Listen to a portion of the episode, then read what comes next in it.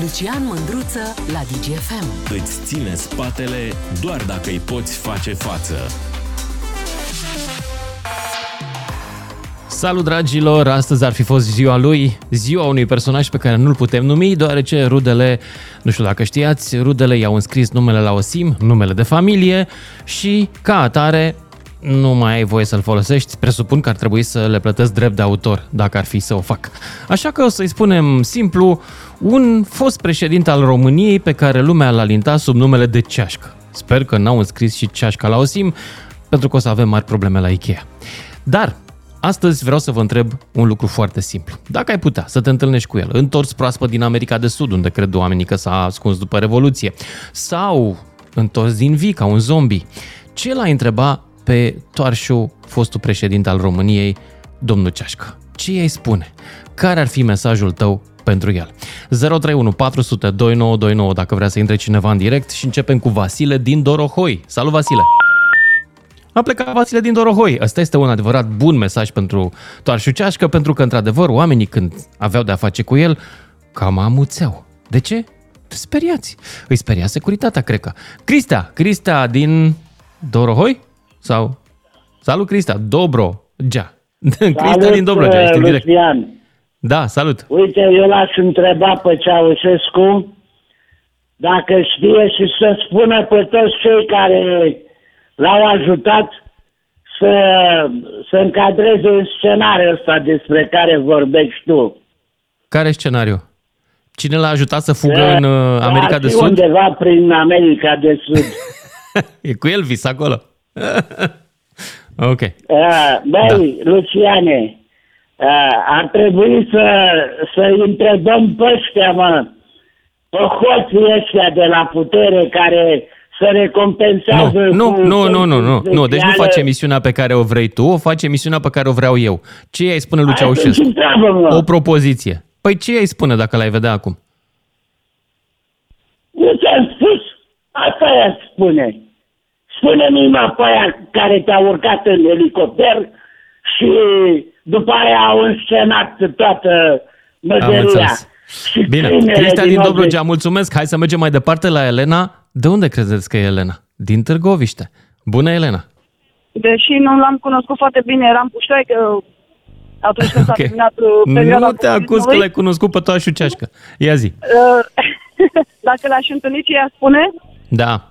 Ea spune că dacă n-ar fi plecat urechea în stânga și în dreapta, poate ar fi fost lucrurile mai bine în țara asta. Mulți am văzut că îl regretă, eu nu l-am cunoscut așa foarte bine, încă o dată repet, dar uh, din ce îmi spun nostalgii și Dar unde să aplece urechea în stânga și în dreapta? Că el a ascultat doar de nevastă sa. pe nevasta, ceilalți... Uh, Ăia erau ochi niște albaștri, papagali care cântau în niște strună, persoanele nu? cu ochi albaștri, deci ei erau Ah, în securiștii? Nici măcar, nu cred că securiștii. Păi știi ce? Există un mit că securiștii erau foarte deștepți. Nu cred. Da, și sunt încă. Da, Nu, nu cred că erau foarte deștepți aia din securitatea dinainte de 89. Nu cred că erau foarte deștepți. În primul rând, că au pierdut partida. S-a organizat o lovitură de stat a KGB-ului și n-au putut, uh, n-au Nu fost în ei au stare să o făcut parte dezjoace. Din, Punct. din lovitura asta, nu ei au făcut parte, aș... Nu mai Eu- zic că dacă erau foarte deștepți, poate aveau și un pic de suflet și realizau în ce hal o duce acest popor, că este fric și este foame și dacă erau deștepți, poate aveau și un pic de empatie și exagerat. dacă erau deștepți, Într-adevăr, poate s-a scăpau exagerat. mai devreme în România de el. Dar nu Haideți au să avut vă nici spun. minte, nici suflet. Deci, Am înțeles. sorry. Uh, alții au fost cei care au chinuit poporul. Nu, eu cred că nici nu știa Ceaușescu ce se întâmplă cu poporul. În realitate. mm, Nici se mm, spunea come on. una și realitatea era alta. Părerea mea. Elena, cum Deci, să nu știe? Cum să nu știe? Ea- Adică era nebun? Erau Nu alte știa? informații, informațiile economice erau umflate. Deci astea ne spuneau și nouă la școală, în liceu, cum se umflau uh, uh, cifrele de afaceri, cifrele de Se afaceri. umflau, da. cuvântele. da. Da. Eu nu cred Da. că nu El primea nu era rapoarte la ale asta, securității informația pe lui. bune. Poate că... Haideți să A, facem- deci îl mințau și ea, zici. Bine. Haideți să vă Posibil. spun Nu uh, știu. o chestie de logică. Uh, se anunța vizita lui într-un oraș, da? Domne, mâine mă duc în Iași. Uh, și în Iași, în magazinele ca și din Iași, ca și din toată țara, erau goale când nu venea Ceaușescu. Deci erau pline când venea el. Da, se Deci umpleau. erau pline Așa când este. era el. Păi de ce? Pentru că Așa e. el știa că omul de rând o duce bine. Că el găsește în magazin acele produse zi de zi. Deci era mințit. Eu așa merg pe logica asta. Acum, Bine. Elena, îți mulțumesc, dar merg mai departe că vreau să intre cât mai multă lume astăzi. Dacă, întrebarea de astăzi este dacă, astăzi de ziua lui, te-ai întâlnit cu Toarșu Ceașcă, ce îi spune sau ce l-ai întreba? Sorin din Fetești, după care Ștefan din Constanța, 031 400 2929 dacă vreți în direct. Bună! Să trăi Rugian și tuturor uh, ascultătorilor Sorin din Fetești, ești în direct. Da, am spus bună seara, Salut. să trăiești și bună seara tuturor ascultătorilor. Da, ce aș putea să-i reproșez? Faptul că atunci când... uh, Nu, ce să-i ai spui? Nu ajuns neapărat, la nu e momentul obligatoriu ăla- să-i reproșezi ceva. A, nu, nu, nu, uh, să-i spun, să-i spun. Nu e da, obligatoriu să-i să-i spun. reproșezi ceva. Atunci când uh, a Mhm. fost în aprilie Ce este? 89 și ne-a spus că uh, bine, fără să spună că ne-am chinuit atâția ani și ani de zile de nu știu ce și am terminat cu tot și suntem uh, bă, independenți din punct de vedere financiar. S-a luat tot după tâmpiții pe care a avut pe lângă el și pe noi ne-a ținut mai departe în, același, uh, în aceeași situație pe care am dus-o din 82 până în 89. Că să știi că până în 82 n-a fost chiar așa de greu. Deci asta aș reproșea. Prosule, dacă în Da, momentul și până în 82 respectiv lipsa libertatea, deși am senzația că mulți români n-au ce să facă cu libertatea, că nu le folosește la Am nimic. trăit în vremea respectivă și vreau să spun n-au am dus-o suflet până în pentru ea. 82, am dus-o foarte bine. Am dus-o foarte bine. Lasă cu... Da? Nu, deci eu nu discut cu burta ta, eu discut cu creierul tău. Discut Da, cu nu, creierul nu. tău, nu ce-ți puteai cumpăra din magazine. Te întreb, Știu că puteai să întotdeauna voi pleci ați, din țară? uh, voi Nu. întotdeauna Puteai să ați, citești ce uh, cărți doreai? spus chestia Nu. asta. Puteai să ieși pe Uh, stradă și lipsa să de strigi nu-mi place libertate comunismul? și- Nu puteai. Bun, zim și mie, zim și mie ce ți-a adus ție libertatea din Europa? Ce ți-a adus libertatea Hai să zic din ce mi-a Europa? adus mie. 1. Sunt bogat. 2. Am emisiune la radio. 3. Sunt celebru. Așa. 4. Vorbesc la radio și am dreptate la final tot eu. Mhm. E perfect, sunt un mic Ceaușescu, dacă vrei. Bun, foarte bine și E nicio minunat. problemă și eu. I-am am luat o locul. familie, am o chestie, am un job, am o, o situație bună în momentul de față, fără să am nevoie de libertatea pe care mi-ai Vezi, mi-ai noi nu spus-o. recunoaștem că o ducem bine, dar zicem, mamă, ce bine era atunci. Nu ne e rușine să Păi nu, n-am recunoaștem spus că e mai n-am bine spus- acum? N-am spus că De ce? era bine atunci. Eu te-am întrebat o singura chestie, că toată lumea a spus de treaba că, bă, eram închiștați, eram nenorociți, nu aveam libertate. Eu Bun, am ce zis. ți-a adus ție libertatea Da, asta? libertatea mie îmi trebuia. E foarte bună libertatea. Este, este, cum să spun, este apa pe care o soarbe sufletul uman. Tot așa cum Mhm. corpul soarbe H2O, sufletul uman trăiește numai cu libertate, după părerea mea. Cine nu are nevoie de libertate, nu are suflet. Este un mecanism, este un animal, după mine. Omul care poate trăi fără Lucica, să spun o libertate chestie, este că un te- animal divagăm de la una la prizonier, alta. un animal Uh, casnic. Libertatea pentru Da? voi a însemnat chestia că bă, plecat afară, bă, nu știu ce, bă, și așa Da, mai bineînțeles, departe. și era alte foarte din mișto, astea. dar nu, nu Vreau m-a să te plecat întreb o afară. singură chestie, Libertatea că tu ești pentru omul mine care umbli pe însemna bicicletă să enorm. citesc o carte Cât pe ai care văzut Ceaușescu tu nu din vrea să o țara citesc. Asta până când să vezi ceea ce este afară. Nu? Cum? Uite, Ce să fac? deci, eu până în 89 am reușit să văd Da. Moldova, să văd toate acele mănăstiri superbe, știi cum? Superbe. Și? E, vreau să spun că după Dar 2000 nu e despre încoace, turism eu n-am aici, nu reușit e să despre mă duc să libertatea mai- de a te să mai duce să ajung o vezi dată la obiective Voronești. turistice. Și am fost la Voronezh, bineînțeles. Și? Păi da, dar uite că nu mai mi-am permis Adică după și ce? Dacă am fost la 95 Voronezh, ce? Ai căzut pe spate? E o Nu, n-am căzut pe capodoperă spate, universală? Te-am întrebat așa. Dacă Băi, tot ai deci vrut să iartă-mă vezi că trebuie restul, să vă prima dau o dată veste ți-ai foarte văzut- proastă. Sunt ți-ai multe văzut alte țara. locuri mult mai mișto în lumea asta. Cine Prima insistă dată- să prima meargă la dată, Babele și la înainte de a Voronezh vedea doar vestul, și se pare că asta e o estul, mare bă, chestie? Asia, bă, Australia și așa mai departe, ți-ai văzut țara? Dar nu mă interesează să-mi văd doar țara. Că nu m-am născut pe lumea asta uh, pe, într-o singură țară. M-am născut pe o planetă care toată e foarte interesantă. Iar partea asta cu naționalismul, să ne vedem țara, să ne mâncăm doar pâinea de aici, după părerea mea, e cea mai mare prostie. Pentru că te limitezi e, singur. e cea mai mare Ești partea prostie din speciei, partea a ta, rasei pentru că umane. Eu n-am considerat că sunt că sunt un naționalist. Bineînțeles, fiecare Păi da, mă întreb cu de mi-am văzut dorințele- țara. Cu dorințele Auzi, hai lui. să te întreb o chestie. Fiecare cu Care dorințele țară, de lui. fapt? Care țară? Acum 150 de ani, bucăți mari din țara asta nu erau țara noastră. Pentru că atunci, o- acum 150 Nu. de ani de zile au fost N-aveam niște ieșiri oameni la mare care au luptat la pentru Constanța. țara asta. Era în Christian momentul G, de dacă față, vrei să știi. ai tu curaj să-mi spui mie că găsești pe unul pe stradă care să spună dacă apare războiul să se înroleze din bună Ne-am din dus bună prea departe știință de la, pentru de la țara Toar și lui? Ceașcă, ne-am dus la războiul. Uh, da, eu Păi- mă duc să mă rolez. Mersi, Sorin din Fetești, merg mai departe. Ce i-ai spune Toarșului Ceauș? ceașcă dacă te întâlni astăzi cu el. Că e ziua lui. Ștefan din Constanța, ești în direct. Salut! În primul Salut. rând, pentru persoana care, cu care ai vorbit uh, înaintea mea, uh, în primul rând, ce avem acum față de înainte, în primul rând, acum nu mi se calcă pe demnitate. Și asta e mai presus de tot. Bun. Uh, În alte ordine de idei, toată lumea, e tot ce a spus el, că aoleu, că România, că ce avem, că nu știu ce, trebuie să fim conștienți că avem și munte și mare, dar totuși cineva pe europenii, oricine ar fi, când vor să ducă la munte, preferă Austria sau Elveția, nu preferă România. România preferă cine vrea să facă economie de bani. Cine vrea mare, se duce în Spania, Eu mă duc și în la Italia. Munte România, Nu dar știi ce România. mă, ce mă jenează la Munte România? Mizeria. Este Da, plin de mizerie pe toate potecile. Oricum nu se compară Munții Carpați, care cel mai înalt uh, vârf e Moldoveanul, care are 2500 și nu știu cât, față de E o discuție alții, aiurea. de Întrebarea 5000 era plus. ce i-ai spune lui Ceaușescu acum? Ne ducem Nu, asta degeaba în pentru el. munți. Ok, Și ok, voi. ok, ok, gata, am deviat.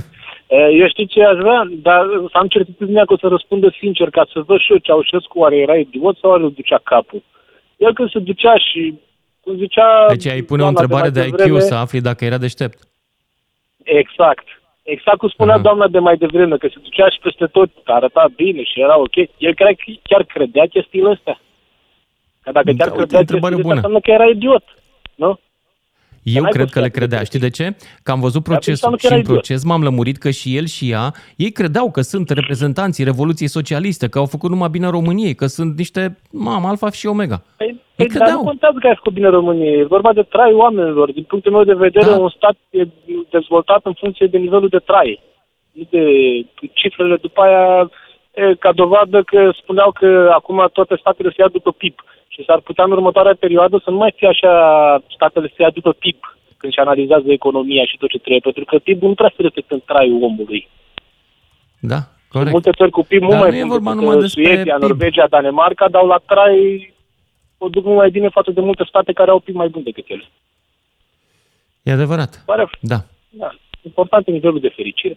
Da, asta l-aș întreba ca să văd oare el era idiot sau îl ducea capul și făcea pe idiot. Mulțumesc pentru întrebarea ta. Merg mai departe. La mm, Nicolae din Suceava, nu, Valentin din Brașov, după care Nicolae din Suceava. Salut! Ești în direct. Salut, salut Lucian. Salut. Salut. Uh, mă amuz de, de persoanele care sunt foarte revoltate de trecutul comunist. Eu l-aș întreba... Voroneț, tovarășul Voroneț. Nicolae Voroneț a fost Ceaușescu, făcut de Ștefan cel Mare, nu de Ceașcă. da, mă rog, trecem peste. L-aș întreba pe tovarășul Nicolae Ceaușescu. Când eram eu copil, de ce mă punea să cânt trei culori cu pe nulă? Când Ca să nu începea cunoști mora. nimic altceva. N-aveai voie să cunoști Da. alte culori, că Deci te faci gay. asta Dacă știi ne-a alte culori, arătat deveneai uh, gay. comunismul că a rămas înapoiat. Și viitorul, care este astăzi, uh, am evoluat. Numai că unii s-au plafonat. Da. Unii Deci, au ales să dea vina pe alții pentru insuccesul lor. exact, așa este. Eu Da. atât Și am am- avut de... spus, Mulțumesc restul tare. Sunt, uh, Mulțumesc! Da, Valentin înțeles. din Brașov a Bine, fost o să-i nu. și mai departe, Nicu, seară bună, mai departe Nicolae din Suceava. 031 400 Bună 2929, seara, domnul cine vrea în Lucian. direct. Salut! Uh, Salut! am, Ce l-ai aș întrebat? avea și eu un, o întrebare pentru tovarășul Ceaușescu. Să-l întreb cum a reușit să îndoctrineze poporul român care încă după 30 de ani de la Revoluție încă îi duce dorul. Cum a Băi, reușit cred că i-a, să... i-a făcut vrăji ceva. Nu știu, asta, asta, e, asta ar fi o... Sunt două O ipoteze durere aici, de-a pot mea, să-ți să răspund aflu eu. cum a reușit- Fie, cum fie a reușit. Ceaușescu era foarte talentat la îndoctrinat, fie poporul român e foarte ușor de prostit. Alege tu. Varianta a doua, bănuiesc. Da, e pe haterală emisiunea de astăzi, ca să știți. Care sunteți români, închideți radioul acum, că vorbim foarte urât despre noi înșine, să știți. Bun, îți mulțumesc tare uh, pentru intervenția ta. Și întrebarea mea de astăzi, cum vă spuneam, este ce îi spune lui Ceașcă, Toarșu Ceașcă, e ziua lui astăzi, ar fi făcut 103 ani, dacă ai fi față în față cu el, ar trăi sau s-ar întoarce din America de Sud, în funcție de cum îți place scenariul. Ce îi spune? Ce l-ai întreba? Claudiu din București. Ești în direct, Claudiu. Salut, Lucian. Eu, în primul Salut. rând, uh, i-aș Să spune închizi că- radio că te auzi cu ecou și te tot asculți pe tine. Nu merge așa.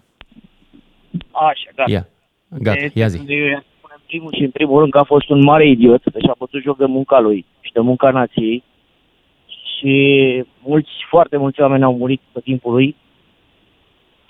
Și, nu știu, cred că i-ar părea și lui rău ce să ales de țara asta, într-un fel sau altul. Și aici mă refer doar la guvernanți și doar la oamenii care plătesc rate și plătesc foarte mulți neajutați de guvernanții ăștia. Dar nu trebuie să te primul ajute și guvernanții să primul- plătești rate. Plătești rate cât îți poți permite, cât poți munci, cât ai talent și cât ai învățat la școală. Da, așa este, într-adevăr. Dar atâta timp cât uh, toate băncile din România se pun de acord să mărească roborul și nimeni nu intervine pentru chestia asta. Roborul nu este, uh, nu e o chestie care să fie la înțelegerea băncilor. El ține de rata inflației. Băncile trebuie să Da, da, țină da, da. în continuare valoarea banilor din depozitele lor, pentru că sunt alții care au depus acolo bani și ei nu vor să-i nu vor să rămână Da. cu mai puțini. Ideea este că, bine, sunt mulți care sunt nostalgici pentru vremurile de Sunt. mântapuțe. Mult, am evoluat foarte, foarte mult și asta cu ajutorul uh, prietenilor noștri din Europa, chiar dacă multora nu le place să, rec- să recunoască lucrul ăsta. Nu știu ce aș, ce aș spune. I-aș spune Nu doar îi că zice am nimic? idiot. Că uite, eu l-aș întreba, cum faci frate? Sunt 57% care zic în România în momentul ăsta că era mai bine pe vremea aia. Eu l-aș întreba, cum faci frate să-i prostești pe români și mort mai bine decât o făceai când erai viu, când toată lumea te ura? Cum ai reușit? E o mare chestie. A reușit pentru că au, au ajutat foarte mult guvernanții din ziua de azi. Asta. Ăsta este, ăsta este răspunsul, o grada a guvernanților, care de 30 de ani nu au făcut decât să vândă țara asta. Atât. Mulțumesc pentru intervenția ta. Și îmi scrie Daniel o întrebare, foarte simplă. Întrebare pentru tovarășul și pentru nostalgici. De ce mi-a dat doar jumătate dintr-o pâine? Cu ce am greșit eu? Probabil că omul își mai aduce aminte de vremea aceea. 031 400 2929, ce l-a întrebat pe ceașcă dacă te-ai întâlnit cu el astăzi și de ziua lui. Atenție că poate să fi luat și ceva la... Deși înțeleg că nu bea cine știe ce. Radu din București, ia zi.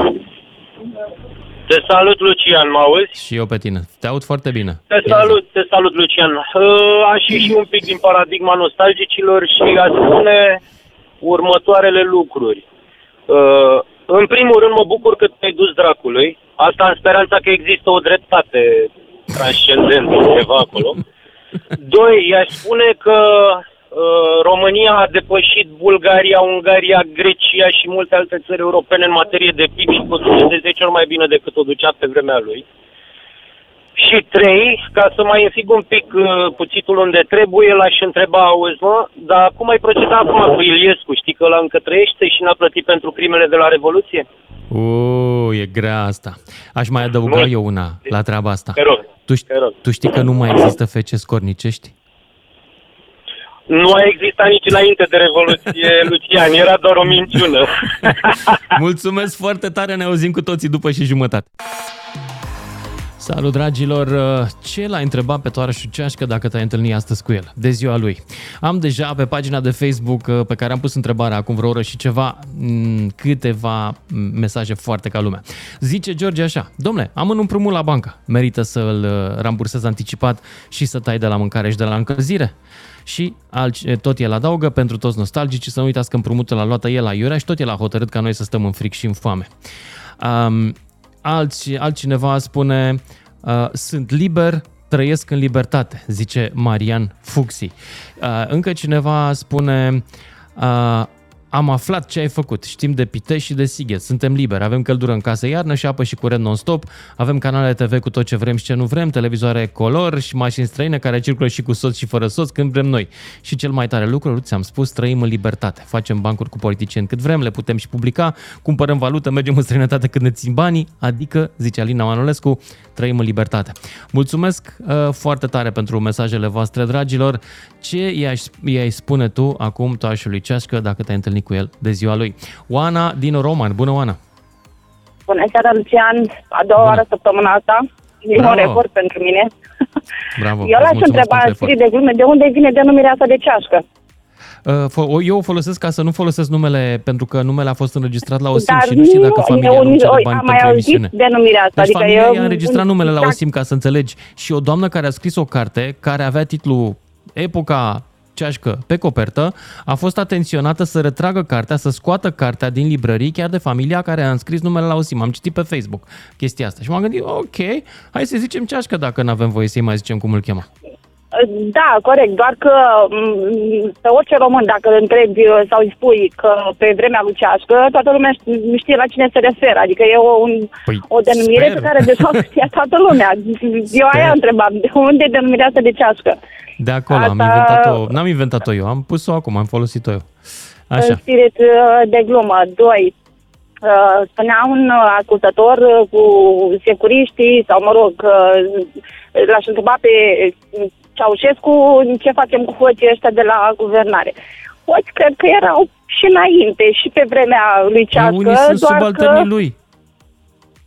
Foștii, lui subalterni. Hai, lui subaltern, exact, doar că nu era atât acces la informație să afle toată lumea, plus că nu prea te puteai apropia să faci prea multe săpături uh, în legătură cu niște treburi la care nu avea acces toată lumea la informație. Uh, Dar de ce Nu îi cere cred. un sfat lui Ceașcă? Ți se pare că e competent să dea cuiva sfaturi? n-am înțeles, scuze. De ce îi cere lui Ceașcă un sfat de cum să scăpăm de, sco- de hoții actuali? Dar nu, Ți se nu, pare nu, că ia, e nu i-aș cere. competent de, Nu, să dea îi sfaturi? răs- Ah. Nu, îi răspundeam ascultătorului că pe vremea lui Ceașcă nu erau hoți la guvernare sau, mă rog, la conducere, Oh. oh. subalterni. Erau, doar că nu, nu știam noi sau nu eram noi prea... Nu, pre- nu avea puterea să se apropie Dar de în ei. primul rând că regimul ăla ne furase tuturor o chestie pe care actualii totuși nu reușesc să o facă. Ne furase libertatea individuală, tuturor. Asta nu e hoție? Exact. Dar știi ce e culmea? Că pe timpul lui Ceașcă noi vreau toți libertate și chiar văzusem un film, nu mi amintesc cum se numește, cum că pe vremea lui Ceașcă era foarte greu să părăsești țara. Deci ori fugeai, ori, nu știu, Da, alternative așa erau prea este. puține. E, Da. am, uh, ni s-a luat de ceașcă, l-am dat jos pe ceașcă, bă, am avut libertate. După aia toată lumea a vrut în uh, Uniunea Europeană. Toată lumea, toată lumea. Uh, am intrat în Uniunea Europeană. Uh, Acum nu ne mai place în Uniune. Acum Ba, a mie îmi venit place. cu treaba cu Schengen-ul. Nu ne primesc ăștia în Schengen. Cât îmi Păi dai că Schengen-ul? după vreo câțiva ani spunem că nu mai vrem nici în Schengen? Ba, eu cred că vrem în Schengen, pentru că nu e pentru noi care oricum stăm 5 minute în plus la graniță la aeroport când mergem în concediu. E pentru șoferii noștri să nu mai stea 6 ore la graniță. Da, aia e Schengen. Pentru Da, oamenii e- care muncesc, nu e pentru noi care ne distrăm când plecăm din Corect, țară. doar că mereu suntem un popor nemulțumit, indiferent Sigur. la ce avem acces sau câte libertate ni se dă sau faptul că avem posibilitatea acum să, nu știu, să luăm mai multe produse din galantare, din magazine și Să așa știi că mai așa departe. zicea sau... și tovarășa Elena Ceașcă. V-am dat și v-am făcut, ați fost ca și copiii mei, nemulțumiților ce sunteți. Vezi și ea observați. Asta e, asta e cam bancul ăla cu, la firmă. Haideți să mergem, să tragem, că suntem o familie și când pleacă șeful în vacanță, în Caraibe sau eu știu, păi șeful Da. nu mai suntem o familie. Cum așa și cu ceașcă, Elena Ceașcă. Da, nu Oana. suntem un popor de nemulțumit în general. Oana, îți mulțumesc Da? tare mult că ai intrat uh, și astăzi în emisiune și merg mai departe. Ce ai zice lui Ceașcă dacă te-ai întâlnit cu el astăzi de ziua lui? Ce mesaj ai avea? Ce întrebare? Alex din Târgoviște, după care Alexandru din Cluj. Salut, Alex! Salut, Lucian. Uh, Salut! L-aș ruga, l-aș întreba și l-aș ruga să ne facă o listă cu toți securiștii și nomenclaturiștii de partid care au condus România și au ținut România cel puțin 15 ani pe loc. Imaginează cum ar fi fost ca România să intre în 94 în loc de 2004. Da, lista în aia NATO există. și, o, să, să, să iasă Este, și să spună este el, să lista semneze pe ei. ministrilor și premierilor României. Nu e nevoie să României, facă el o listă. care O au ținut- găsești pe Wikipedia. Imaginează, imaginează cum, a fost, cum ar fi fost ca România să intre în 97 în Uniunea Europeană și în 94 Da, în așa NATO.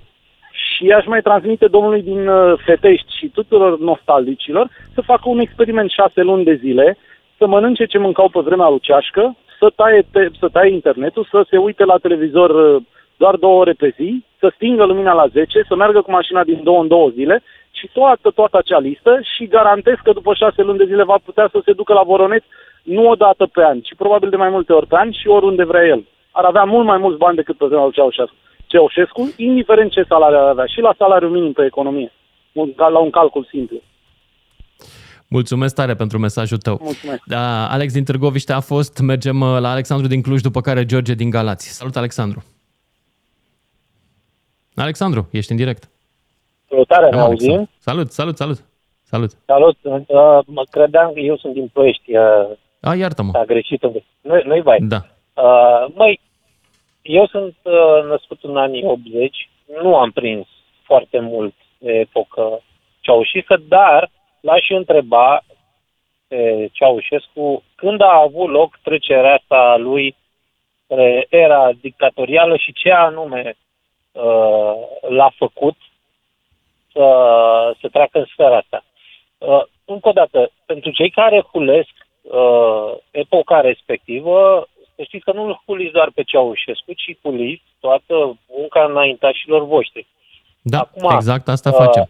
Munca să nu înaintașilor noștri de a se lăsa prostiți de regimul comunist și de a nu opune niciun fel de rezistență la el. Cum au făcut, de exemplu, Așa e. polonezii. Da, Așa e. eu atunci Însă- când îl hulesc pe Ceaușescu, îmi hulesc și poporul care a fost atâta vreme prea timid și prea cuminte. Mhm. Ok. Uh, ai dreptate. Așa Și pe este. mine, Dar că tot- și eu am fost la fel de laș. Cred că, Deci- uh, vezi tu, acum analizând un pic uh, istoria asta eh, instituțională din anii 60-70, el a fost un lucru foarte bun. El atunci, în perioada aia, a fost înconjurat de oameni deștepți, dacă ne uităm un pic în istorie. Nu, Dar la un aici te moment dat, contrazic. Tu nu ai cunoscut. Erau oamenii deștepți relativ. Oamenii deștepți cu adevărat, elita de dinainte de război, care chiar aveau un IQ Da. înalt, au fost fie goniți din țară, fie omorâți în închisori. Ăștia erau ce mai rămăsese, era categoria 2. Ți se par inteligenți pentru că pur și simplu nu mai erau inteligenți în România atât de mulți la suprafață. posibil să ai dreptate. Însă, Eu am din cunoscut punct de pe vedere inteligenții care nu mai erau la putere în anii 70-80. Am cunoscut pentru că am avut rude care au făcut politică înainte de războiul al doilea și care aveau minte înainte de războiul al doilea. Am, partea familiei mele nu este de... n-avea dosar Mhm. bun. Erau intelectuali, inteligenți. Eu știu care e diferența dintre un inteligent din ăsta gen plagiator care ajunge până în ziua de astăzi să fie să ajungă ministru și un intelectual adevărat care cita cărți, avea discurs, avea logică, avea rațiune și mai ales avea IQ. Îi- Adică eu am cu cine să compar, fiindcă am cunoscut oameni cu adevărat inteligenți români. Românii acum nu mai văd în jurul lor decât prostovani și nătărăi. De asta când mai apare câte unul, un, un semi-prost, li se pare că e deștept. Nu e. Sorry, Uh, te, gata, nu mai ar zic mai nimic, fi te o- las pe tine. Te las pe tine. Ok, ar mai fi o, o chestiune pe care totuși aș vrea să o discutăm împreună. Uh, mai, acum, uitându-mă la tot ceea ce există fizic în jurul nostru, stau și mă scarpin în cap și mă gândesc cum Dumnezeu au reușit să au reușit pe vremurile respective și cu tehnologiile care erau astăzi, totuși să construiască atât de mult. Mă, mă refer la tot ce înseamnă infrastructură, iar totuși noi în 30 de ani și având un oarecare acces și la uh, piețe financiare astfel încât să ne putem totuși împrumuta și uh, a avea fonduri și a putea dezvolta cumva într-o direcție corectă țara asta, noi nu am făcut-o. Uh, deci tu, aici, de fapt, asta e problema. România s-a dezvoltat pe vremea a, Pentru că aceea am mers din extremă în nostalgicilor. extremă. În vremea lui Ceașcă Da. n-am făcut decât Casa Poporului, care e o inutilitate monstruoasă în loc să facem autostrăzi și după aia n-am făcut decât să dăm pensii speciale și să mulțumim pe toată lumea cu salarii în loc să facem din nou autostrăzi. Asta Da. a fost. Declicul, na- declicul urât pentru România acesta a fost, pentru că nu am avut autostrăzi uh, înainte de anii 90, sau cel puțin nu autostrăzi Da, care n-am să lege avut. uh, un cap uh, al țării față de celălalt. Poate că, poate că poziția noastră uh, pe piață ar fi fost mult mai bună acum dacă Constanța era legată de restul Europei prin autostrăzi, așa cum ar fi trebuit să fie. Da, Ia, și- dar în și loc să numai facem asta, asta, și noi cred am că făcut era- Casa Poporului. Asta a fost ideea lui Ceaușescu. Da, e adevărat, Mă scuzați, că sunt tâmpenie și Ceașcă, mai e nu încă una Ceaușescu, am, mai am aproape. folosit un nume greșit. Da. și mai e una, Care? mai este una foarte aproape, care la fel, uh, dar mă rog, aia e, să zicem, a, a epocii noastre, da? Uh, Care, care, nu știu. tot așa de mare, de lung, se vede aproape din satelit, tot în zona aceea. Nu vreau să duc discuția Nu știu, în frate. direcția. Care? Marriott-ul? Ce e acolo? Ce nu, mai e acolo? ce mai e așa aproape mare de Casa Poporului? Uh, Nu știu. PO, re. Făcută de ceașcă? Nu făcute. Mai e evident că nu Academia. făcute de cea- Dar nu e așa mare. Mai sunt Râzi la blocuri, nu temă, știu ce să mai te e. gândești, sau Mă rog, poate ascultătorii și-au dat seama despre ce, despre ce anume discut acum. Uh, în orice caz, uh, îmi pare, îmi pare rău că noi nu am fost în stare să dezvoltăm, generația noastră, da? nu am fost în stare să dezvoltăm um, prin muncă și printr-o conducere uh, corectă România așa cum ar fi trebuit să, să o facem. Mulțumesc, cred- cred pe Alexandru. nostalgie. Țineți gândul ăsta că e foarte bun, dar trebuie să merg mai departe că mai așteaptă lumea. Ia să-l auzim pe George din Calas, după care Ionel din Constanța. George a plecat, Ionel mai departe, 031 400 2929. Ce l-ai întrebat pe Toașu Ceașcă dacă te-ai întâlnit astăzi cu el? Da. Ar fi trebuit să facă Salut, 103 salut, ani. Uh, Salut. Lucian și uh, tuturor ascultătorilor, dar uh, păi ce să zic, în primul rând, uh, am mai multe întrebări, dar probabil că ascultătorii uită că emisiunea ta e una, în primul rând, de divertisment și au luat-o prea în serios cu uh, problema asta, dar asta este, uite, una dintre Râdem, întrebări. plângem, iar mai râdem, iar mai plângem. Asta Așa este, e da, și da, da. România. România E ar trebui bine să să scrie fii la mai, intrare. uh, Țară de degajat, mai divertisment. ales. Știi, la, la Da, graniță, la- acolo ar trebui să scrie. Bine ați venit în România, țară de divertisment. Așa, da, așa să fie. Uh, uite, una dintre păreri. Uh, de exemplu, dacă cumva tovarășul Nicolae Ceaușescu ar fi în fața mea, aș- i-aș spune așa, tovarășul Nicolae Ceaușescu, în 2024 sunt alegeri, da? Partidele de acum sunt pulbre, sunt jalnice, nu au niciun candidat. Nu vreți să candidați? Atunci toți din toate partidele ne vom strânge și vom face un partid în unanimitate pentru dumneavoastră. Că nu avem președinte și ar fi, cred că și ales. Ce zici? Deci tu i-ai Alo? oferit candidatura. Mă, parcă zicea Ciolacu că vrea să pună un uh, intelectual. Uite, poate că ăsta e intelectualul la care se referea Ciolacu. E, Sigur, mai ales care ar avea și susținere de, din partea altui intelectual, doamna Elena Da, Ceaușescu. și... noi am mai ales morți, să știi. Am mai ales un primar mort, parcă Păi, și am citit pot în fi altă posibil, țară după despre un Revoluție, deputat mort care am a fost devenit ales. Noi țara tuturor posibilităților după Revoluție. Bună nu? așa! Bună idee, excelent! Păi, Cred că ar fi, ar fi candidatul ideal, nu? Și ar avea oricum bă, 80%, 90% ar fi. Deci peste 57% cât zici tu acum. Da. da. Asta este, dar uh, și altceva ceva. să mai 57% zic. aia sigur Libertatea votează și în pentru rest toți l-aș care- vota și eu, știi de ce? Ca, să, ca să-mi bag joc de el alții. Deci eu aș Da. vota ca să vadă prostovanii care îl regretă cam ce se poate întâmpla. Înțelegi? Da, deci uh, de-al naibii l-aș nu vota. știm niciodată ce s-ar fi întâmplat. Uh, și în toată, adică eu așa sunt, uh, trebuie să alegi, nu există o societate care să aibă numai bine sau numai rău. Deci și atunci a fost lucruri bune și rele și acum sunt la fel de lucruri bune și rele. Oamenii le fac așa, bune sau rele, asta trebuie să ține cont de treaba asta. Iar încă ceva despre libertate. Deci libertatea nu ține cont de gratii, ca să, să, să, să știe toată lumea, da? Chiar dacă, adică uh, cei mai mari duhovnici ai României s-au simțit cel mai bine în, uh, în închisoare. De ce? Pentru că au putut să-și ajute semenii lor să treacă mai ușor peste greutăți. Tot așa Mm, și astea indexul sunt de legende. Eu am intelectuali- avut oameni în familie care au făcut închisoare. Nu s-au simțit bine. Păi nu s-au Nu s-au simțit simțit. bine, dar oamenii ăștia i-au ajutat totuși pe ceilalți. Așa a fost și, Și să pe știi că nu reforma erau doar, regimului de uh, dictatură. să, nu, nu erau doar sfinții martiri ai închisorilor în uh, pușcării, nu erau doar legionarii dezbrăcați de mantalele alea Nu, verzi. nu, nu. În închisori erau și oameni inteligenți, neafiliați politic sau religios, erau și atei și pe ăștia i-au băgat. În general, comuniștii i-au băgat pe, în puș- pușcărie pe aia care gândeau și care li se Da, dar opuneau. asta Nu vreau întotdeauna să- era să una și spun aceeași că- persoană. Uh, spiritul e liber. Deci doar corpul este în Spiritul e închisoare. liber, cred că. dar Adică eu aș noi vrea n-am- totuși... Da, da. Asta este uh, problema. Deci, bă, bă, deci uh, referitor la ce a spus uh, Radu Paraschiescu în dimineața asta, Ce a uh, zis? bă, Nu răspund știu. foarte mult, dar nu pot fi eu de acord. Bine, e părerea dânsului. Ce a zis? Ce a Uh, zis? cea Zici și mai- mie, că n-am- cea n-am fost mai atent. Frumoasă, deci a spus așa, cea mai frumoasă zi de pe vremea lui Ceaușescu uh, era mai urâtă decât cea mai uh, urâtă zi din, din ziua de astăzi. Uh, Așa e e. părerea lui, dar dacă, de exemplu, dacă ar fi fost în clubul colectiv sau dacă ar fi fost pe câmpul ăsta unde a fost, ar fi fost mușcat de câini, nu cred că ar fi gândit uh, la fel. Deci sunt multe lucruri rele și acum care s-au întâmplat după Revoluție, din păcate. Din păcate, dar oricum, libertatea uh, nu are preț. Asta se reține toată lumea. Bine, Libertatea îți omului, mulțumesc noi tare, suntem liberi. Ionel din Constanța Da. și mai departe Mihai din Tulcea, după care George din București. Ce ai zice Luceașcă dacă te întâlni astăzi cu el? Salut! Salut, Lucian.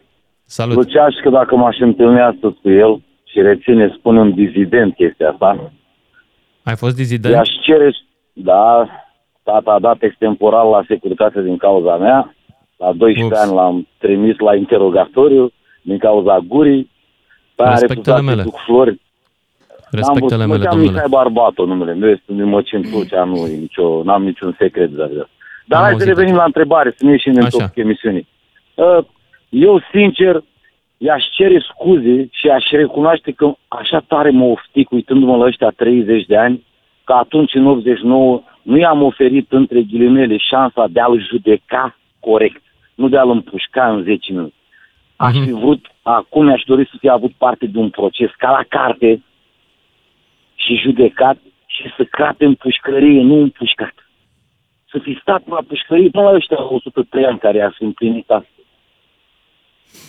Da, înțeleg. Asta e și înțeleg, spune Mihai. Ceaușescu acum. Cu toate că, tot eu trebuie să recunosc că atunci când sufeream împreună ca națiune sub opresiunea lor, eram mai apropiați și mai uniți decât suntem acum.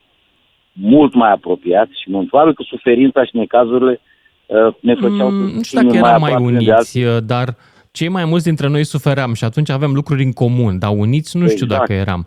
Fiindcă Ba dacă da, am fi fost Lucian, fii uniți, atent aici, ne-am îți fi dau un organizat să-l exemplu. dăm jos. De exemplu, uite, tu, ca un nu mai puștan suntem în dizident, stare să ai citesc simțit pe Ana vreodată... Blandiana, să citesc pe Ana Blandiana, circula Știu. pe timpul ceași cu un caiet de poezii și avea un clandestin, era, cred că ți-a ajuns și ție, mă, nici mai mare că am nici vreo șapte ani. Da, Uh, știu, dar fii hai să atent. zic o chestie. Și În era afară acolo de o aceste poveste, o două, trei poezie în care persoane, spunea că poporul român este ca un copac.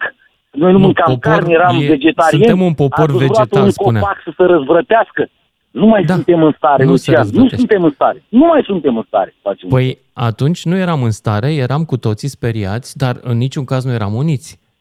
Pentru că eram mai Îmi degrabă dai voie fiecare pentru să el, ca și și las acum. pe altul. Eu am vrut să răspund la întrebare, dar aș vrea Da. să dau un exemplu de faptul că eram și unit. și un exemplu, și chiar uite, folosesc că emisiunea ta, poate sunt și urechi de părinți care aud ce spun eu acum.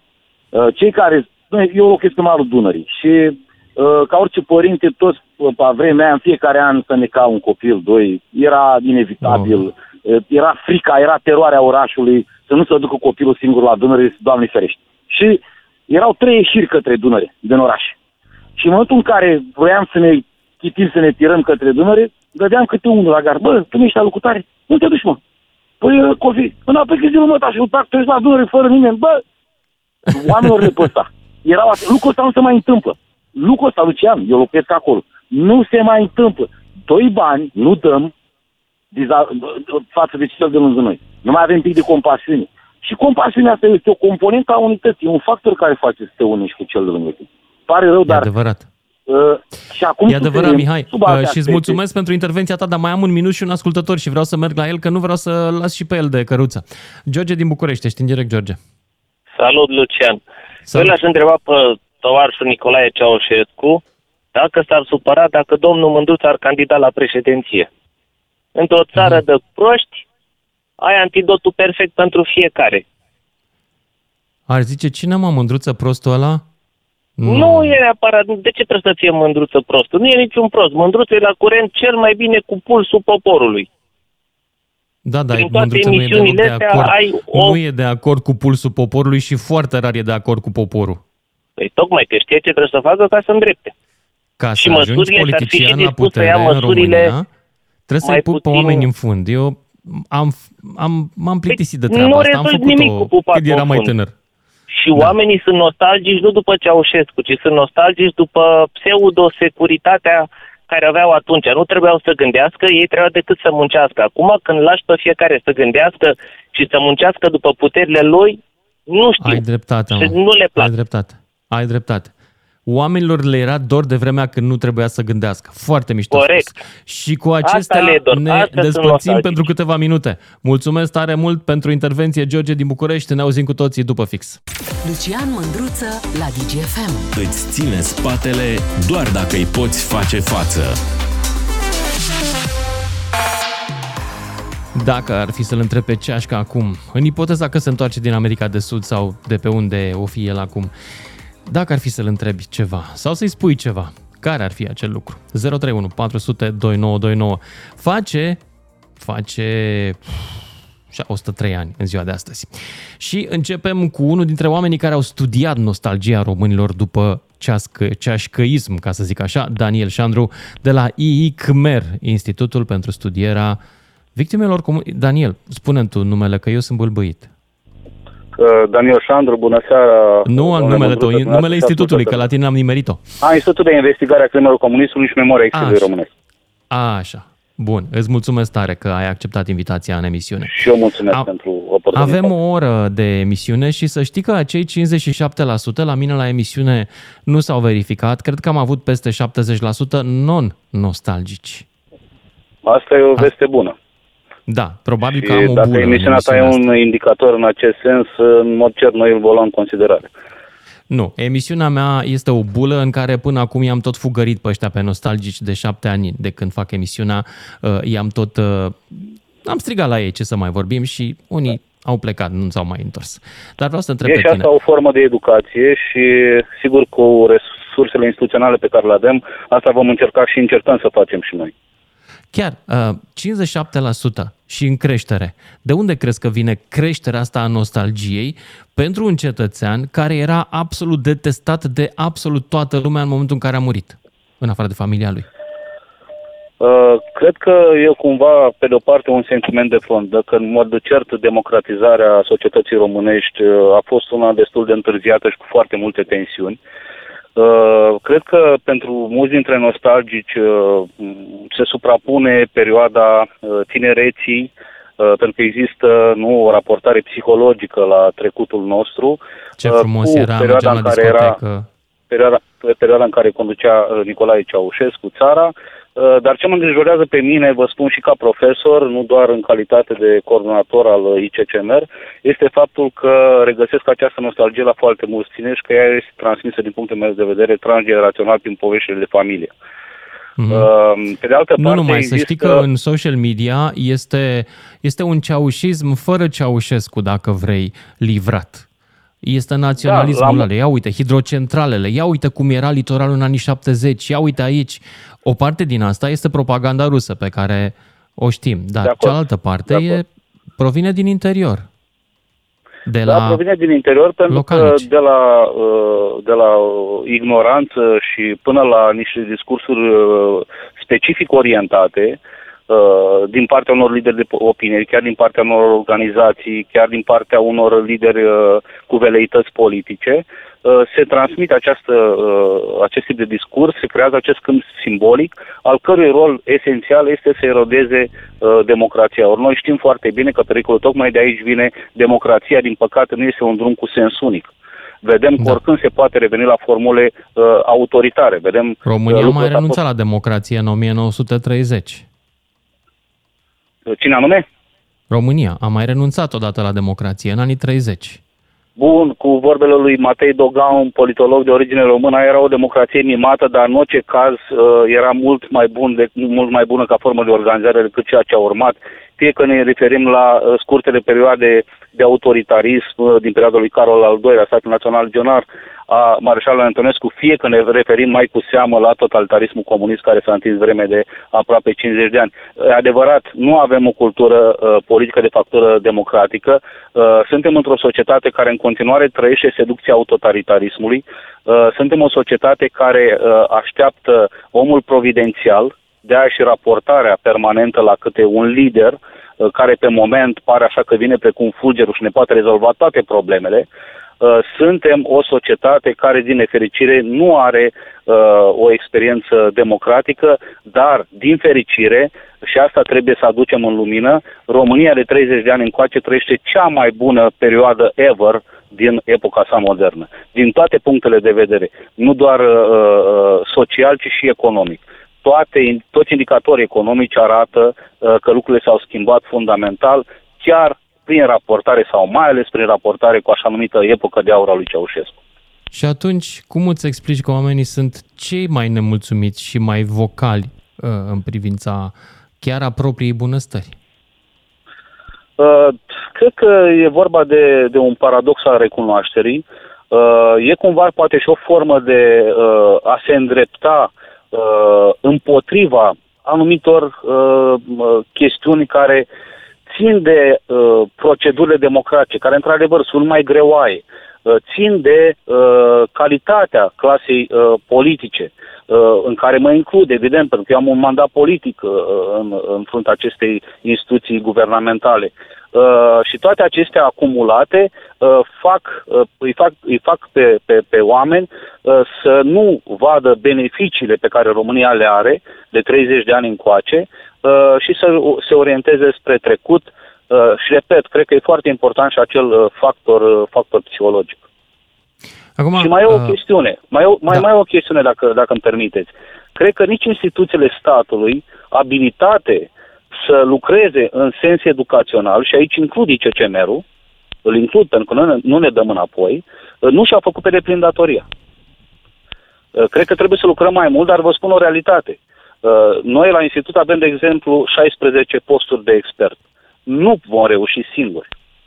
De aia și vom face în perioada următoare, în contextul acestui barometru al nostalgiei comuniste, un call to action astfel încât uh, să ne fie semnalate toate aceste uh, reveniri sau încercări de relativizare a răului politic specific totalitarismului comunist. Daniel, ce ai zice dacă ai afla că unele dintre aceste încercări de relativizare a răului comunist, de exacerbarea naționalismului, de propagandă ceaușistă provin de la oameni angajați în instituțiile statului român? Îmi este cunoscut uh, și faptul că, din păcate, se întâmplă acest lucru. Sunt foarte mulți oameni care, uh, inclusiv, uh, vă spun din breasla mea, profesori, uh, care transmit pe mai departe aceleași valori cu ghilimele de rigoare specifice uh, național-comunismului uh, care a dominat uh, societatea românească și mentalul colectiv începând cu anii 70 și până în 1989 Da. Și unii evident, dintre mult ei după vor să aceea. ajungă președinții României, știi? Uh, știu și lucrul acesta. Nu e minunat? Și alții vor să-i Uh, ajute. Se mai organizează vedeți- din nou vedeți? un cor de aplaudați în țara asta. De către Unul dintre aceleași punctele instituții. critice- Felicitările unul dintre mele punct- celor care pun de, de nuntă. unul dintre punctele critice ale oricărei democrații, cu atât mai mult în cazul unei democrații fragile precum e cea românească, neconsolidată încă, uh, și grație uh, lui Dumnezeu că suntem membri a Uniunii Europene și a Alianței Nord- Nord-Atlantice, pentru că mai avem, măcar din acest punct de vedere, o anumită condiționalitate de a respecta valorile democrației, dar revin și spun, uh, din nefericire, uh, uh, astfel de atitudini uh, țin de acest punct critic al democrației, că oricând democrația poate fi implodată, dacă îmi permiteți acest termen, din interior. Ăsta e marele pericol. Pentru că democrația poate fi bătută, poate fi învinsă chiar cu armele ei. Iar exemplul în istorie cel mai simplu e cel care trimite la victoria național-socialiștilor în 1933 în Germania. Sau în România. Sau în România. Că și în România au câștigat legionarii la un moment dat cu exact același Exact. discurs național-socialist. Deci răul Dacă la noi politic e poate la reveni național oricând. religios. Da. Răul politic Daniel- poate reveni și e prezent, să știți, cu asta permiteți-mi să închei. Da? Uh, uh, răul politic se transmite nu doar prin discursurile politicienilor, se transmite prin divertisment, se transmite prin filme, se transmite prin muzică, Mhm. se transmite prin poezele, se transmite prin irresponsabilitatea unor lideri uh, autointitulați din mass media, pe care îi știți și noastră, îi știm și noi foarte bine, uh, și inconștienți cu privire la ceea ce fac în perspectiva istoriei uh, pe termen mediu. Sau poate conștienți, sau poate plătiți să facă ceea ce fac. Păi da, dacă mă uit la ăștia mai bătrâni din generația mai veche și tu probabil că ai studiat, uh, mai bine de jumătate din ei au turnat la securitate. Pentru ei, o Exact. întoarcere a unui regim totalitar ar fi o întoarcere la un regim pe care ei îl înțeleg foarte bine și pe care l-au folosit și stăpânit la vremea respectivă. Și pe care l-au și slujit. Da, firește. Stăpânit în sensul că îl înțelegeau și îl foloseau pentru propriul avantaj. Mai un pachet de Kent, mai uh, 100 de lei, mai un drum la shop. Astea erau avantajele da. în vremea comunismului. Eu le-am prins. Răul politic înseamnă, nu avantajele, repet, vremurile. nu Da. doar responsabilitatea politicienilor, ci și complicitățile uh, de orice natură și de orice nivel, de la simplu cetățean până la cei care într-adevăr au profitat de acest regim.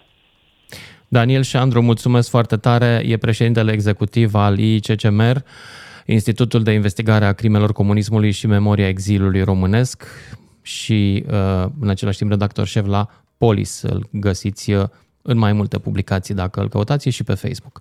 Mulțumesc tare mult pentru intervenție, Daniel, și mergem mai departe, dragilor, la voi.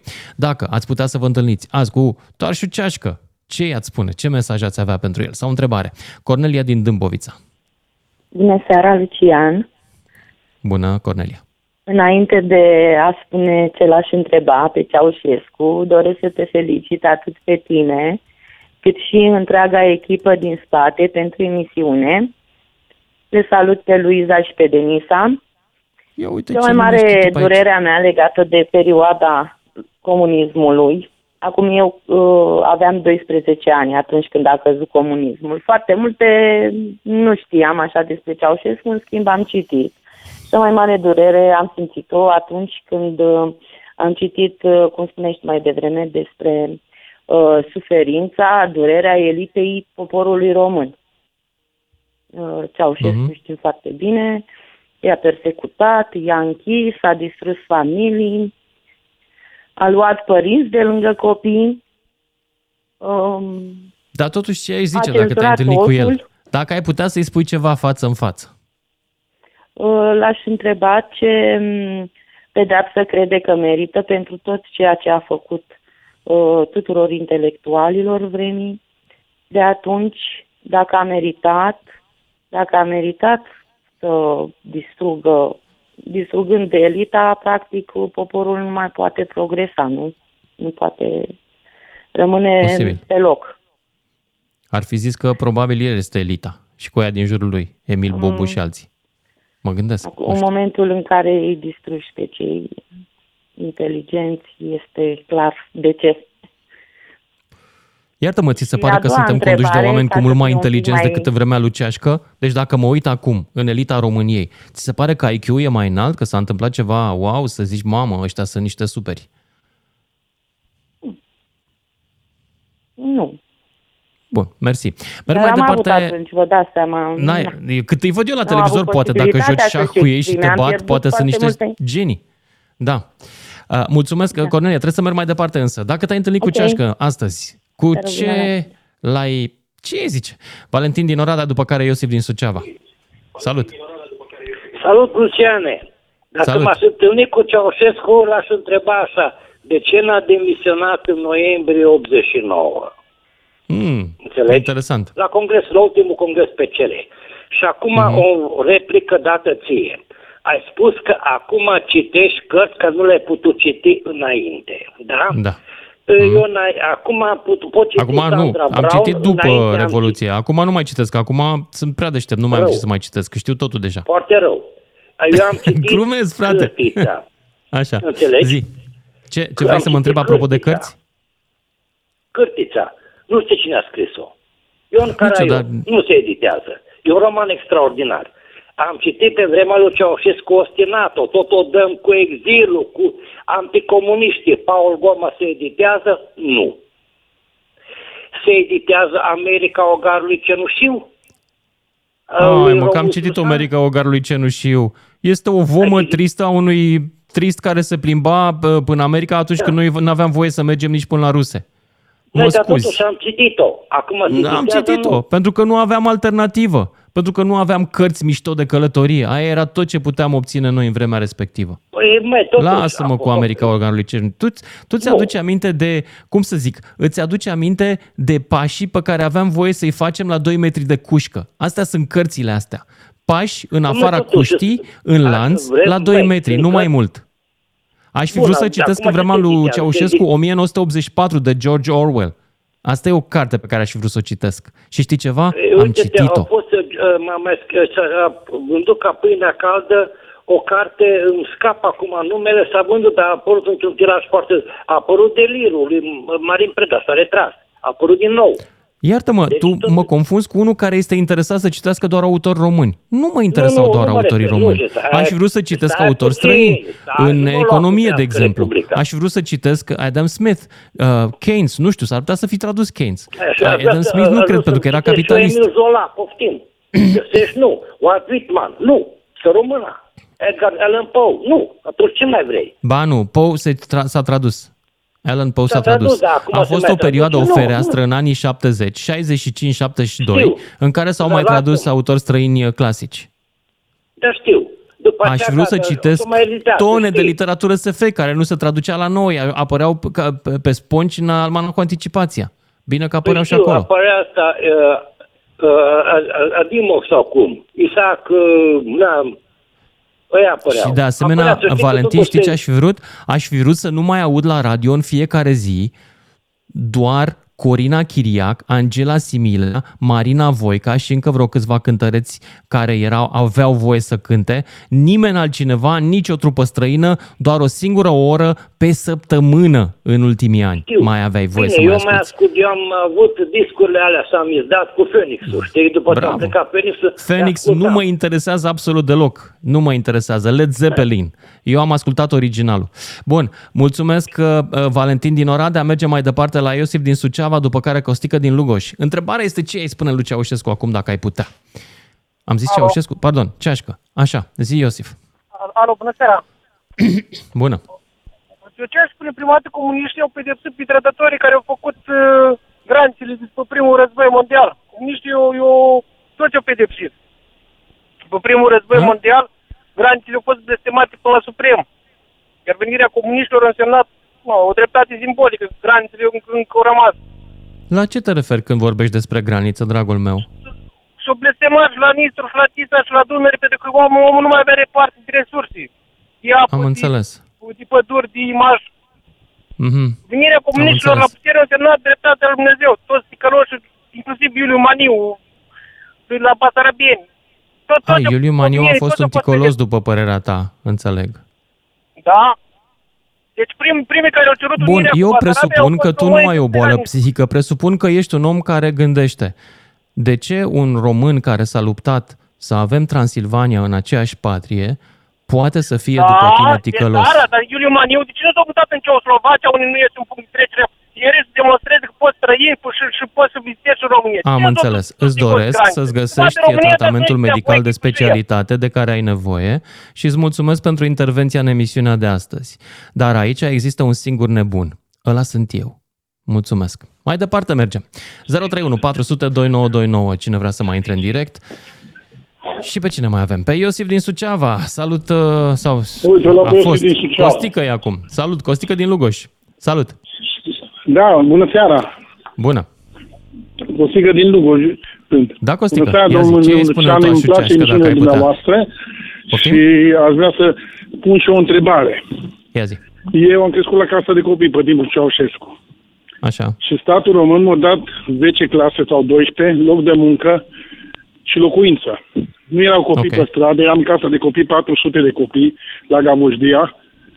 Și acum mergeți să vedeți câți copii sunt și câți asistenți sociale sunt, care iau bani și erau atunci patru pedagogi. Mhm. Și mă întreb pe dumneavoastră, din două orele, care îl alegeți? Ăla Evident mai că aleg puțin rău sau libertatea ăla chiar și mai cu mult risc. rău? Eu am să aleg mereu libertatea chiar și cu riscul de a fi pe stradă. Întotdeauna. Mai ales că ne raportăm și la situația că au fost 23 de milioane și acum suntem 16. Firește că statul român avea grijă de orfanii lui pentru că erau proprietatea lui. Tu erai proprietatea statului. Dar nu, nu, Trebuia nu să numai de muncești orfani, și să-i aveau și adaugi grijă și la de plus familie cu valoare. mulți copii. Nu înțelegi că erai un sclav? Sigur că avea grijă de tine și îți dădea... Ah. Nu era casă, era cușcă. Ai De- înțeles acum? deci Era mă cușcă. jiniți că eu sunt- eu Acolo sunt te ținea sclav. prizonier. Bun, am un sclav, așa zice dumneavoastră. Păi erai un Asta sclav. e- Puteai să pleci din țară? Nu. Puteai să te plângi de regimul politic? Nu. Puteai și să dacă plec schimbi din măcar țară, locul de cum s-o muncă pleca dacă și-o doreai, veni înapoi, foarte ce-o greu. rezolvat? Hm? Dacă plec din țară și-o plecat mult și-o lăsat copiii acasă și-au ajuns copiii pe drum și m-am despărțit, ce-o rezolvat că au plecat din țară? Întreabă-i pe ei, nu vreau să vorbesc în numele Păi, altora, eu am vedeți, rămas pe aici. Dumneavoastră că știți și statistica, știți mai Nu, mult nu știu decât mine. statistica, eu știu doar că dorința de a fi liber, după părerea mea, este mai impor- e cea mai s- importantă valoare. Nevoia Da, de a fi liber. da. Tu Crede îmi că spui să că ți vorbim și s-au de asigurat democrație câteva și de lucruri de asta către să ne statul informăm ăla. din amândouă Știi părți. ceva? Vrei să, întreb ce, vrei să zic ceva? Nici nu cred că e bine ca Da. statul să dea oamenilor case și servicii. Poftim? Pentru că asta nu te face competitiv, te face dependent de stat, te face un om care așteaptă mereu cu mâna întinsă de undeva să-i se Dar n-am- întâmple n-am lucruri. stat cu mâna întinsă, m-am dus la lucru după ce am terminat școala. Sigur n-am că stat da, cu dar n-ai înțeles ideea. Nu cred că trebuie să statul să ne dea ceva. Statul trebuie să ne organizeze astfel încât să fim liberi să obținem ceva în, Cum în, că și în ziua de măsura dau în ajutoare, să talentelor dau asta noastre. statul De ajutoare, cum nu dă statul? Și de la de ajutoare cu astea ce dă de la Da, pensia ajutoarele de- trebuie la date pensia celor care nu pot, dar nu tuturor. de- Asta e. Celor care nu se mai descurcă. Celor care la, Da. na, au Da, avut și ghinion în guvernanții viață din și ziua nu au de niște duc unde ne calități. duc. Unde nu dus. Te înțeleg. Guvernanții din ziua de Te înțeleg, dar nu sunt de acord că era mai drăguț înainte. Dar dacă ar fi să-i spui tu așa și Da, mai probabil că bine, ei eu spune, zic, din două lucruri, ele ale- legeți dumneavoastră. Nu, N-am zis-o mesajul tău pentru Ceaușescu, mă rog, ceașcă, care ar fi? Da, bun, mulțumesc pentru intervenție. Dacă n-am înțeles-o sau nu, să rămâne Nu, de em- apreciat de emisiunea alții. are o întrebare. Ca, dacă te-ai întâlnit cu Ceaușescu acum, ce ei spune? Ea spune că nu a făcut bine ce a făcut și că a făcut în multe lucruri abuzuri, dar ca și în ziua de astăzi nu a făcut el atâtea abuzuri, nu cunoscut cu face, se făceau subalternii lui. Se Am făceau înțeles. partidul comunist Bine, și pe mulțumesc, activiștii în locul mulțumesc, de unde erau trebuie în să, am întreprinderi, înțeles, în școli, alții în sunt de vină, fabrici. liderul e minunat. Mulțumesc. Și Vlad Țepeș, înțeleg că avea niște adjuncți care trăgeau în țeapă. Mulțumesc, ne auzim cu toții după și jumătate. Și suntem cu aceeași dilemă. Dacă te-ai întâlni astăzi cu ceașcă de ziua lui, 103 ani, ce i-ai spune? Ce l-ai întreba? Nelu din Constanța. Salut, Nelu. Salutare! Auzi? Da. A, salutare! Sunt Ianuș din Bihor, glumesc. Uh, născut în uh, Să știi că l-am comunism, rugat pe Ianoș să nu mă mai sune, că în ultima vreme o dădea în bălării și uite, nu m-a mai sunat. Am Are văzut. și el mândria lui. uh, făceam și Da. o glumă. Sunt Ți-e născut dor de el? în Dacă vrei, îl comunism. chem înapoi, nu știu. Dacă poporul cere... Nu, nu, nu, nu, nu, nu-l cerem, Ok. nu-l cerem. Nu-l cerem. Uh, născut în comunism, crescut și educat în capitalism, un uh, analfabet funcțional, dacă aș putea spune. Nu știu ce le-a fost Ceaușescu, nu prea m-a interesat, nu prea... Părinții mei au avut, au avut uh, grijă să nu prea aflu cine a fost Ceaușescu și ce a făcut el, decât uh, strictul necesar așa și chestii generale, dar am, am avut ocazia să ajung la Sighet, la lagărul de concentrare de la Sighet. Da. Am văzut emisiunea lui Carmen Avram, lungul drum spre casă, cu lagărul de concentrare de la Sighet, cu copiii aia de pe vremea lui. Și dacă îmi cer mie acum aceeași uraiul lui Ceaușescu de ziua lui, crede-mă că te-aș închide emisiunea aceeași uraiul lui. Nu, mai bine să nu, te rog frumos să nu vorbești urât, da? Nu să-i urez, nu să-i urez în direct, dar știu Bine, când bine. îi- să-i urez. Așa.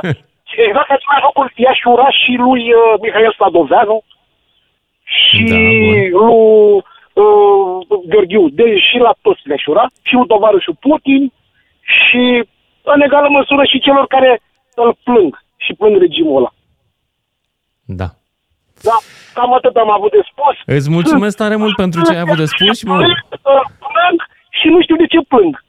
Mi-a plăcut ideea, mi-a plăcut uh, chestia ce a spus un uh, antevorbitor.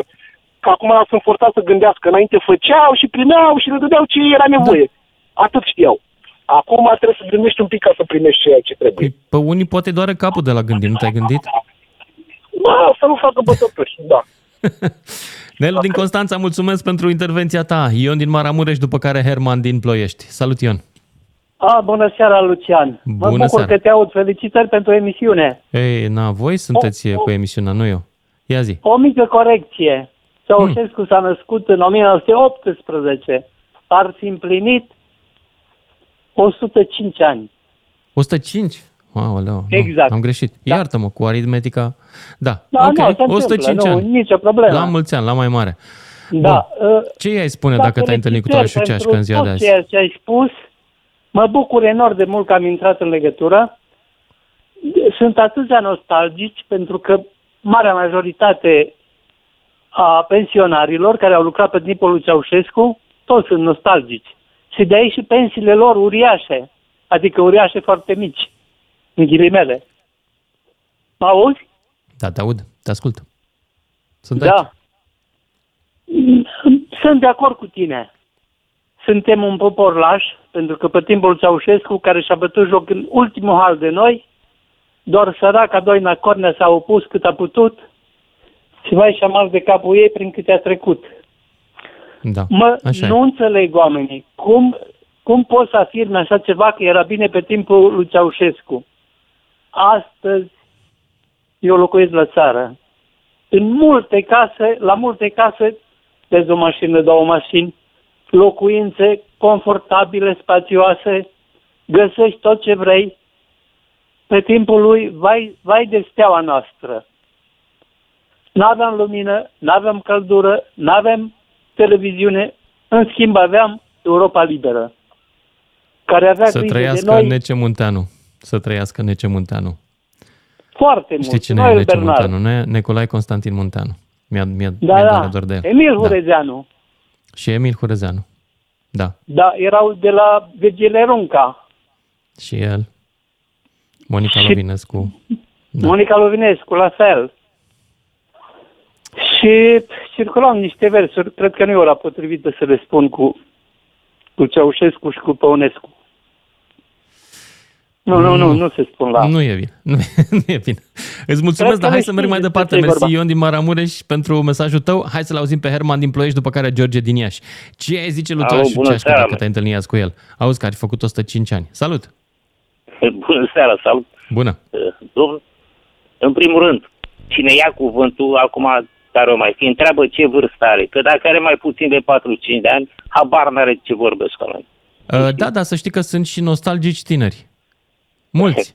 Păi, te- nostalgii, dar nu știe ce, ăștia care sunt nostalgii, nu. domne, pe vârstă. Tinerilor li s-a și explicat regretă că- tinerețea. Asta e Nu, nu, ăștia clară, bătrâni își nu? regretă tinerețea, iar tinerii regretă o Românie ideală care n-a existat, despre care li se spune că Exact. era mândră, neatârnată, făcea legea în Europa, mergea la regina Angliei, de-astea. Li se spun Am inventat prostii din stilul, astea. da. Este Da. istoria pentru galeria Păi, de uite. fotbal, pentru tâmpiții care nu știu decât să agite steagul și să strige trei cuvinte. Asta este istoria pentru care ei sunt mândri și care îi face ceaușiști. Istoria simplă, Așa este. aia în care noi Acum suntem hai wow. să lămurim, hai să lămurim o treabă. De unde uh, eu am numit epoca Ceaușescu teroare blândă. Continuarea terorii, băi, vorbesc serios, aveam 49 de ani la Revoluție, Ai am avut dreptate. 81 de ani. 81 Wow. am acum. Ai o vârstă. Domnule, era continuarea terorii ade- autentice instaurate de Dej și de Nicolski și de Vodnăra și ca, Drăghici și care mama dar în fine. Îi aveam în clasă uh, tablou cu Consiliul de Ministri al RPR-ului, în fine, toți dușmani, sau cum să le zic, criminali. Da. Bun. Acum, Dar cum se face că tu Întreabă-i nu ești pe ăștia, nostalgic, băi, băi, deci, deși întreabă-i ai pe 80 de ani, nu nostalgici ești dacă au nostalgic? ce cu trecut- tine? cum? Tu de ce nu ești nostalgic la 80 de ani? ce cu tine? Păi cum dracu să fiu, mă, tată, n-auzi că eu am trăit, eu am apucat și nu era Ceaușescu, și foamea te în 47. Cum să, cum să duc dur așa? Dar stai puțin, întreabă-i pe ăștia dacă au trecut în ăștia 25 de ani lumină printr-o librărie. Dacă știe cine a scris minunatul roman Polimerizarea stereospecifică a izoprenului. Toarșa Elena! Uh, Da. Dar nu Care era Elena, roman, bă, mă, nu era știu, nu lucrare știu de cum. doctorat și fii atent, nu era plagiată. Academician, doctor, inginer, Elena. Nu, cum îi zice Elena? Cum îți permiți? Poate Da. vrei să... Toarșa, Așa. îmi pare rău. Îmi cer scuze, Toarșa. Da. Ca asta, asta am vrut să zic și cu judecata. Măi, omule, eu nu sunt cinic, nu sunt criminal. Dar dacă l-ar fi judecat corect, cum judecă americanii de te ține 20 de ani într-un proces, era ultimul scuipat în ochii poporului ăsta, mă. Bă, tu îți dai seama că atunci, nu știu unde au apărut nostalgicii, dar atunci colegii mei de muncă, toți am fost la, la unison, dumne, râdeam când l-am văzut împușcat. Tu crezi, bă, așa ceva? Da, sigur că uh, o cred. Nu, N-am râs, m-am- n-am m-am- râs pentru că m-am m-a, m-a, supărat m-a acum, emoționat vorbesc totuși. așa. M-a mișcat, m-a tulburat chestia asta, dar nu am fost supărat. În niciun caz. Nu știu, nu știu, bă, deci, în fine. băi, asta am vrut să Da, zic. îți mulțumesc, că m-ai lăsat îți să- mulțumesc pentru să mesajul intru. tău, Herman din Ploiești. Mă mut la George din Iași, după care Claudiu din Ploiești. Salut, George din Iași. Bună seara! Uh, cred că l-aș întreba la ce a folosit toată treaba pe care a făcut-o în țară. Cu Ha. ce s-a ales? El, personal. Pentru că, din, din ce știu eu, eu nu știu, sunt mai tânăr, am 46 de ani, nu am prins foarte mult și ce am prins nu, nu mi s-a părut o chestie foarte nasoală. Mă rog, pro- probabil părinții, bunicii au trăit alte, alte chestii, că erau adulți și uh, m, știau foarte mult din uh, ce se întâmplă și așa mai departe. Eu eram în școală, mare lucru n-am, n-am, în afară de pionieri și nebunia aia, n-am trăit, uh, ca să zic așa. Dar uh, asta, pe mine, întotdeauna m-am întrebat uh, o chestie. Uh, cum pe atunci s-au putut face atât de multe chestii și acum nu? Și deși am uh, întotdeauna am condamnat modul în care eram ținuți și lipsa de libertate și de, de a-ți exprima o opinie și așa mai departe, uh, cu ce e mai bine acum când suntem liberi, dar ca țară suntem cumva falimentari și ca popor suntem o nație de... Păi, în primul rând, pe vremea aceea, Uh, țara era cu adevărat falimentară, acum nu este. Acum țara are o producție intern brută mai mare de 6 euro decât vremea lucească. Păi da, avem, poate că da. Venitul mai, mediu în România la 700 de nu mai euro. Dar nu are nicio importanță. Salariul nostru este al nostru. Ăsta e singurul lucru care contează, pentru că nici atunci nu era al nostru, întrucât statul era lui Ceașcă și al prietenilor lui. Corect, corect. Păi și acum da? ea, ea Bun, a, eu am făcut un... Acelorași oameni până la urmă, adică nu... Nu e acel, același, nu acelorași oameni. Nu. Și păi, știi ceva? O să spun un lucru care o să vă deranjeze pe toți acum, dar eu am încredere mai mare. Știi, ce, știi de ce îi deranjează pe toți securiștii triști de atunci? Că acum ei nu mai sunt la butoane și că sunt multinaționale și alte companii?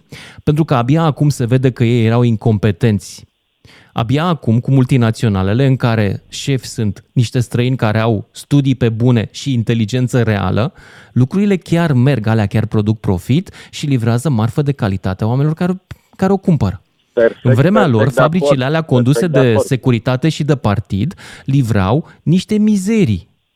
Asta livrau. Da, eu, eu vreau să te întreb altceva. Ok, perfect, de acord, dar totuși trăim într-o țară care are un sistem care e cumva similar cu cel comunist. Vorbim de faptul că dacă mergem la o primărie, toate sunt numite de sus până jos pe nu, linie de tu confunzi comunismul cu birocrația. Și tot nu. Nu, e, nu e o chestie bazată deci, pe valori. Îmi pare rău. Știi care e problema că... cu tine? Nu ești deloc bine informat. Despre economie spui că suntem falimentari. Nici de cum nu suntem falimentari. Economic suntem un succes. Belarus e fal- falimentar. Belarus, uite, am făcut un studiu. Belarus și-a păstrat fabricile și uzinele în mâinile partidului și poporului și ale statului. Au început de la același nivel cu noi și acum sunt la jumătate cu salariul după 30 de ani, în termeni reali. Da, da? Eu, eu mă, uit, mă uit altfel, mă uit la Polonia, care, din punctul meu de vedere, a parcurs aceeași, același drum ca și noi, dar Polonia mai e mai bine, bine da, nație. decât noi. Păi, da, e mai păi bine. Da, pentru că, pentru că diferența între noi și ei cred că stă în, uh, în cultura omului de rând, care a știut ce să aleagă și ce să... Polonia, în primul aleagă. rând, s-a luptat cu comunismul începând din 1980, când noi ne pregăteam pentru 10 ani de ceașcăism de proastă calitate în care am fost conduși de cei mai tâmpiți dintre noi, polonezii s-au revoltat cu milioanele împotriva guvernului comunist.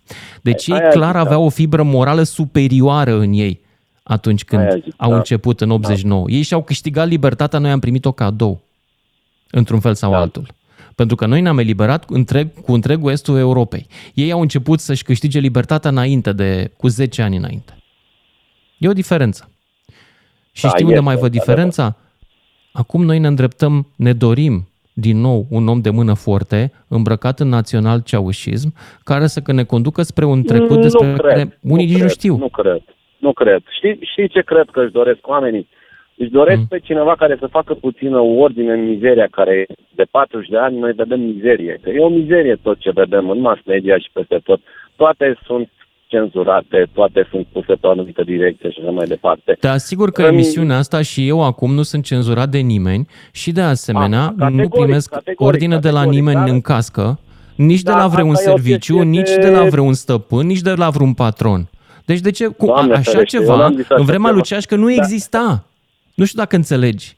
Nu exista așa Eu ceva știu în vremea asta, lui Ceașcă. Știu, știu Dar treaba nu poți să asta, pui semnul însă, egalității. uh, Vreau să spun că uh, tot ce înseamnă știre și asta sunt făcute pe o anumită nuanță, adică nu se publică chiar tot ce trebuie. Se publică tot ce trebuie într-o anumită Dacă variantă. vrei, Și acum, Dacă vrei să sunt afli foarte adevărul, mulți ziariști firește, care zic fiecare că- are că editorul nu- lui. nu își pot Dacă face vrei să afli meseria adevărul, cum însă trebuie. poți să-l... Știi care e chestia? Libertatea. Libertatea într-o țară nu este dată de măsura în care adevărul e pe toate gardurile, că nu e, toată lumea are interesul să mintă. Nu, Doamne Dar libertatea ferește, într-o sigur că da. societate este dată de măsura în care tu poți să spui adevărul și nu te închide. categoric, da, da, categoric. Da, Uite-te nu în Rusia, asta era că- ideea până la urmă. Bă, Sunt chestii... bă, Eu, eu cred că nu i-a folosit cu nimic lui și nici celor apropiați lui, chiar dacă poate mulți dintre ei acum sunt milionari și sunt, cum ai zis tu, prin Da, sigur America că de, sunt. nord, de sud, de unde or fi ei. Da, sunt Și milionari. nici- În- nu sunt în America de nici, Sud, e, sunt aici. Sunt aici Nici, oamenii. e, da, da, da. Și nici Da. celor care sunt aici nu le va folosi cu nimic, să știi. Adică, George din Iași, îți mulțumesc. Merg mai departe la Felicia din București, după care Claudiu din Ploiești. Ce îi spune lui Ceașcă de ziua lui astăzi? Salut, Felicia! Da, bună, bună seara! Uh, vreau un pic uh, să discut uh, pe marginea lui dinainte ce a spus, uh, câteva chestii să punctez. Uh, în primul rând, dacă am fi continuat cu o rânduire aceea, la ora asta tu n-ai fi vorbit pe post și noi nu am fi ascultat părerile unora și altora și ale tale. Asta este uh, câștigul uh, Da, poate vorbeam extraordinar. și îl pupam uh, undeva pe strănepotul lui Ceașcă. Nu făceai asemenea emisiune. Poate Asta că am mă vrut. dădeam cu sistemul, nu te-ai gândit?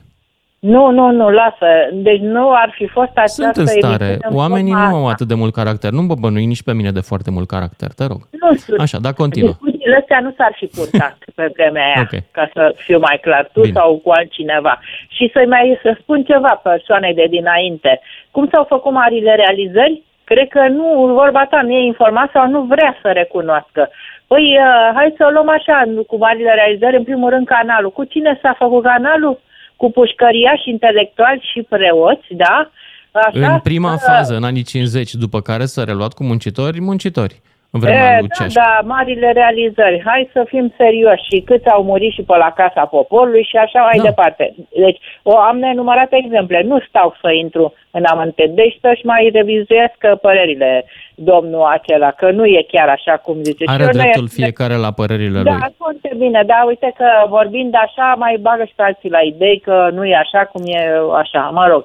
Uh, treaba e că nu i-aș pune nicio uh, întrebare lui Ceaușescu pentru că mi-e greață. Eu uh, am uh, 65 de ani și nu sunt deloc nostalgică când stăteam cu copilul meu care avea un an și un pic ca să iau niște gheare și ouă amărâte în frig și în ploaie înainte să vină Revoluția. Ei, și numai și pentru chestia asta și mă bucur că copilul meu trăiește în libertate și nu în mizeria în care am, mi-am petrecut eu tinerețea, eu și părinții mei, mă rog. Și în afară de asta, cei nostalgici care au intrat acum sau în general, uh, nu cred că sunt cei care au fost, uh, uh, uh, li s-au luat pământurile și averile, n-au fost uh, expropriați.